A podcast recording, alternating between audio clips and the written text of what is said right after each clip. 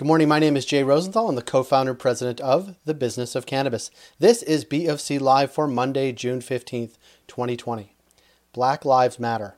If you don't yet understand this, please read the New York Times breakdown of what happened to Rayshard Brooks in Atlanta on Friday. And if you live in Canada, do not be complacent about violent policing.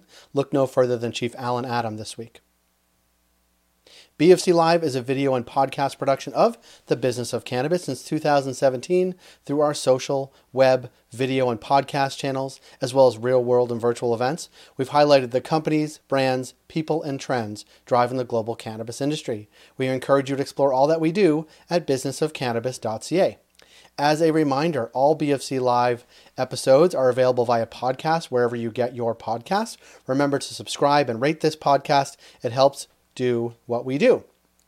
In a few moments, we will have our second Ask the Experts segment uh, for every Monday from our friends at CanDelta. This week, there is a question about packaging and labeling from Max Kirsch, answered by Vanessa Barros uh, of CanDelta. But first, tomorrow on Tuesday, we'll be joined by the editor of Hemp Industry Daily on BofC Live, and we'll also have our weekly update from our friends at Cannabis Benchmarks. On Wednesday this week, Liz Stahura, who is the co founder and president of BDSA, will be joining us as part of our ongoing partnership with BDSA. On Thursday, we will obviously have our job of the week, but we will also be joined on BofC Live by Allison McMahon of Cannabis at Work.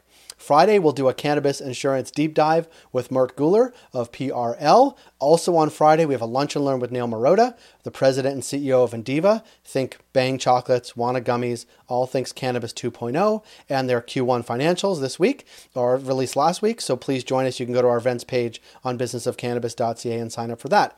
As well, one week from today, on June 22nd, we will have our next Cannabis Forward networking and education event. This will be put on by our friends in Alberta and presented by our friends at Robic. It's going to be talking about supply chain, productivity, and revenue.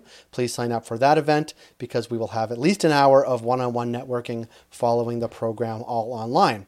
As always, follow us on Twitter, LinkedIn, Facebook, and Instagram, as well as our website, businessofcannabis.ca. Thank you to our partners Cannabis at Work, Cannabis Benchmarks, CanDelta, and BDSA for their ongoing support of the work of business of cannabis. And on Friday last, we announced we have a new partner, Alsit. They are a managed services IT company. As well, they are going to be our protected by partner. Uh, that is Alsit. You can find them online and find them on businessofcannabis.ca. Last week, they posted a great piece on Business of Cannabis about phishing. Now, here is our Ask the Expert segment with Vanessa, Bar- Vanessa Barros of CanDelta. Enjoy.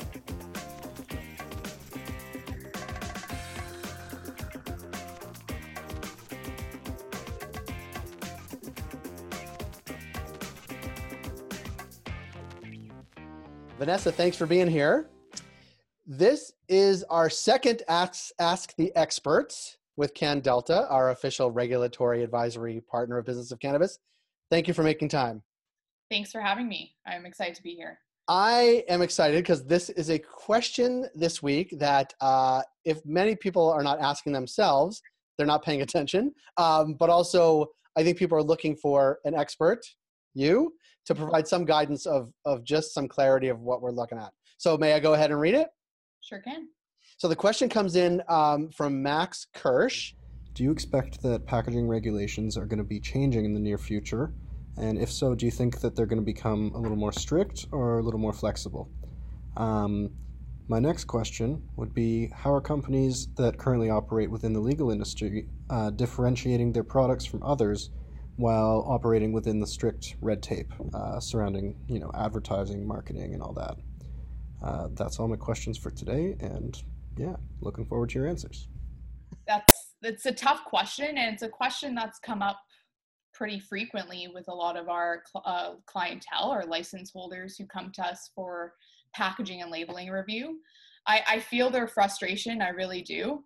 Uh, now, Health Canada is going to be reviewing the cannabis regulations this October, as Sherry mentioned on the last podcast.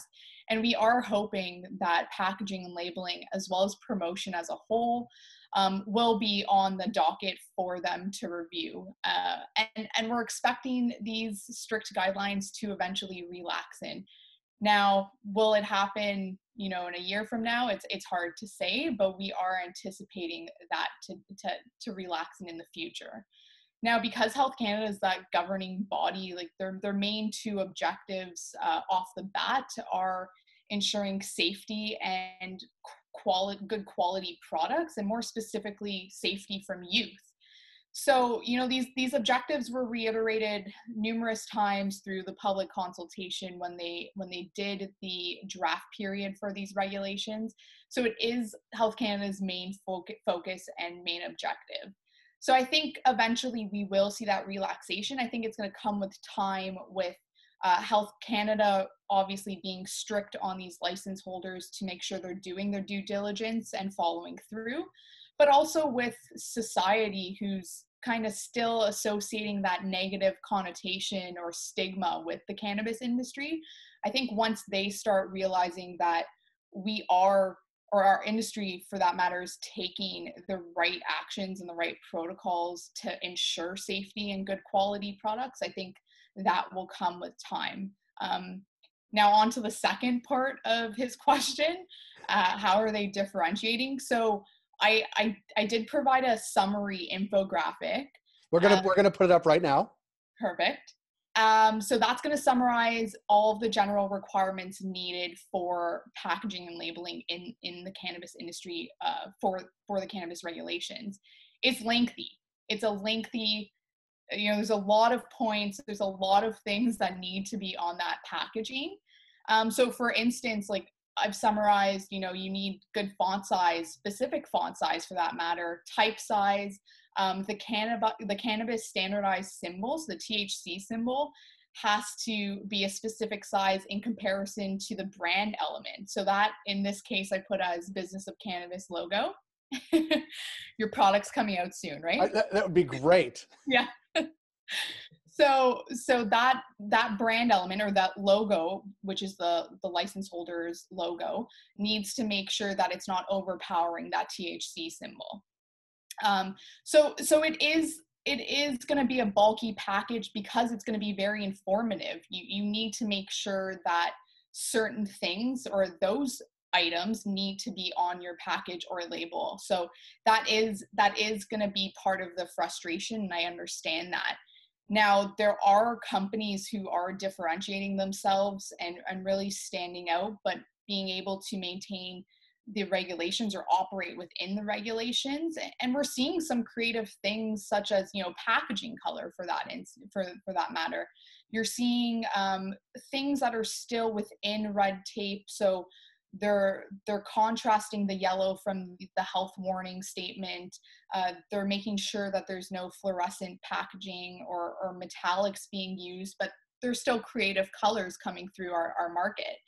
Um, besides that we're seeing you know like the green organic dutchman's or TGOD's vape like such a cool idea coming up with like the wood accent on the vape uh, for edibles, we're seeing a shift from your typical drop size. We initially saw, you know, the release of 2.0, and now we're getting, you know, different colors and shapes. You know, for instance, Aurora's mints have taken on the cool a a shape, uh, obviously for Aurora, um, but are, are doing so and still meeting the guidelines.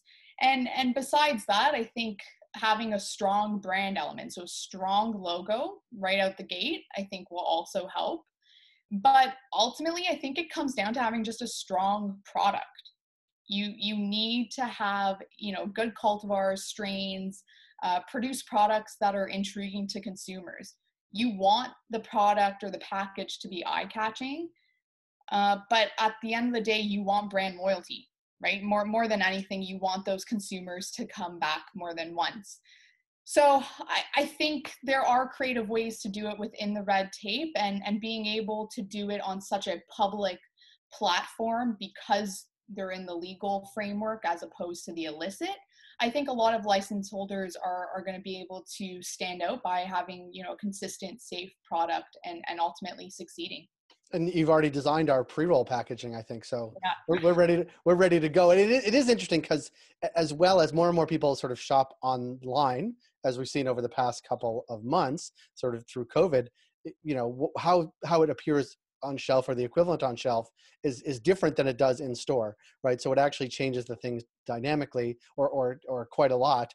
And as new products come out, I mean, there's going to be, you know, I think at the beginning of legalization, there was like basically one type of packaging. It was all a sort of a plastic tin, uh, plastic uh, container. That all those sizes have sort of been augmented and changed. Uh, now there's 2.0 products, the vape pens, um, all those things actually do. They're different shapes and in different colors, uh, and do stand out on shelf a lot better than they did before. But again, we still see have these questions about will it ever change? And and I guess one of the questions I have is because uh, we were out in BC, we were at um, Village Bloomery, uh, which was a legacy um, uh, dispensary, now a, a, legal retail shop. And they were saying, especially with the edibles, that there is so much packaging. So, sort of the quantity of packaging, not so much what's on it, but the quantity of packaging is is uh, sort of driving people back to the to the to the illicit market because they don't want the packaging right? It's sort of this environmental footprint. So it's like there's all these um, we, we have the policy goals within the cannabis framework. We also have these environmental goals within people's sort of hearts and minds but also the government's uh, hearts and minds and and sort of different policy goals. So it's uh, on the environmental front so it is it is this balancing act and we talked last week with sherry too that is this balancing act between policy and um, safety and health and, and all these things. But I think your point that this will over time work itself out um, is is a hopeful message. I think. Yeah, I, I, think you're right at touching the environmental aspect. I think uh, of things. I think eventually Health Canada will make that uh, you know good compromise, making sure that they're they're ensuring the safety of for consumers uh, as well as making sure that it does meet our environmental standards. Yeah, it's interesting because this is not, I don't think, what it was ever, was ever intended. But and I won't name brands, but um, uh, a, a, few brands have put glass containers out there, right? So really high-end containers, which must be extraordinarily expensive. And, and now that you, and now there's more formats that are like, you know, just tons of, you know, like a huge amount of weed you buy at once, you know, 28 grams. Um, like you could actually, it's like buying a gigantic cereal box and then putting it in like a smaller like nice thing that you put on your shelf. Like you could actually create the refill version of of uh, legal cannabis as well if you were so inclined. Yeah, yeah, but, no, for sure. There's uh, yeah, there's definitely things that need to be adapted over time. That's yeah. for sure. But uh, we're only two years, and you know, one year soon to be with our 2.0 product. So I think I think there will be an evolution of of these packaging and labeling. Yeah.